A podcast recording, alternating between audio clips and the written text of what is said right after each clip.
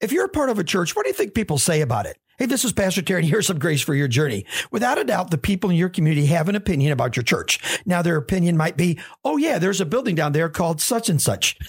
or it might be, oh, no, yeah, those people do so much for the community and they seem to be really different.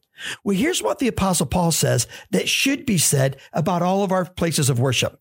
He says, I myself am satisfied about you, my brothers. That's the church in Rome, that you yourself are full of godliness, filled with all knowledge and able to help each other grow in the faith. Man, I pray you go to a place that is defined by godliness, knowledge, and helping each other grow in the faith. Because if you are, then you're in a place where people are getting grace for their journey every single day.